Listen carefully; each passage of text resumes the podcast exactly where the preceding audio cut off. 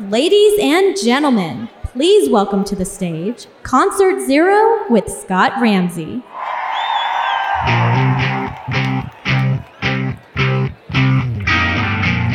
Welcome to another fun filled episode of Concert Zero, the one question podcast, which is what was your first concert? What was the first concert you attended? I'm your host, Scott Ramsey, and today I have a very special guest, longtime friend of mine, Jim Harrington, who has an amazing first concert story. Jim, what was the first concert you attended? The first concert I ever attended was Eric Burdon at the Animals at the Shrine Auditorium in Los Angeles. I have no idea what year it was, but I'm guessing it would be in the mid 60s. Well, is that something they say about the 60s? If you can remember them, you, you weren't really there. There you go. But I was very young in the 60s. Thank goodness. Uh, now, Eric Burdon and the Animals, of course, their uh, their big hit, "House of the Rising Sun." That's correct. Um, was this on, in their repertoire back Yes, then? it they, was. Did they, so they performed that. Yes, they did. Oh, very cool. And that's why I was there. I wanted desperately to see them do that. But uh, I was young enough that um, my parents wouldn't let me go to the show by myself. So my older sister had to volunteer to uh, go with me. And it was wonderful. And I'll always be indebted to her for allowing that. Was it mind blowing or what? I thought that it was the cat's meow, if you will. I, I truly, at that time, Eric Burdon and the Animals were everything to me. Oh, very And cool. to actually see them perform live was the greatest thing ever at that time in my life. I know that you've been to hundreds of concerts in your life. Yes, I have. Um, uh, off air, you told me a, a great story about Cal Jam. I think our listeners would love to hear this story.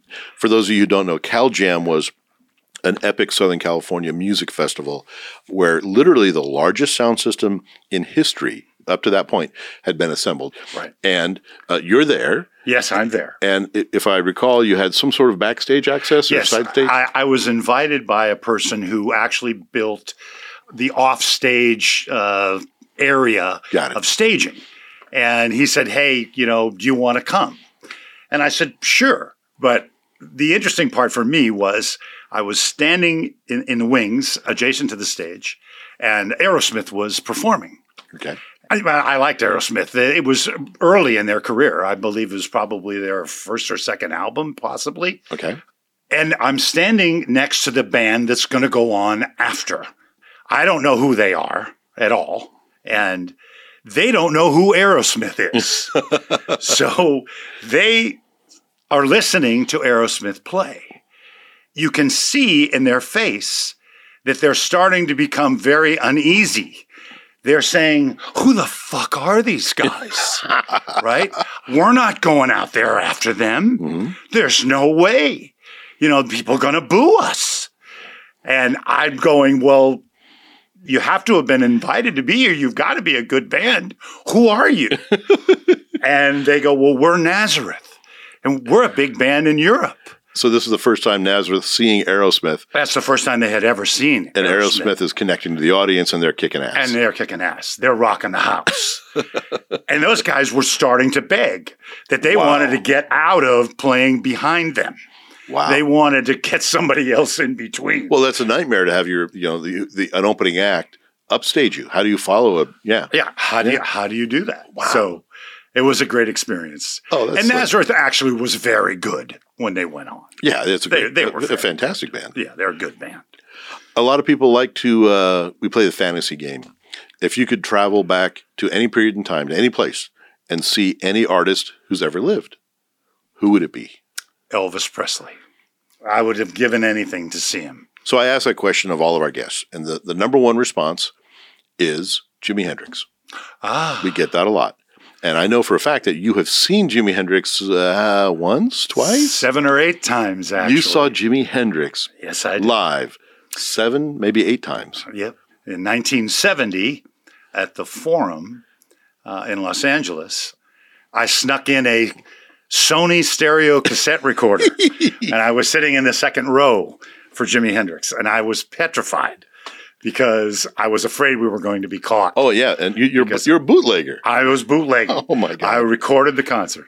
It ultimately was uh, pressed on Rubber Dubber Records. Rubber Dubber. Dubber Records, Your- which was an underground record label. So, folks, if you have a copy of Oh, Ji- it's very valuable. Jimi Hendrix on Rubber Dubber Records, this is the man, Jim Harrington, who I recorded, recorded that. it. Wow.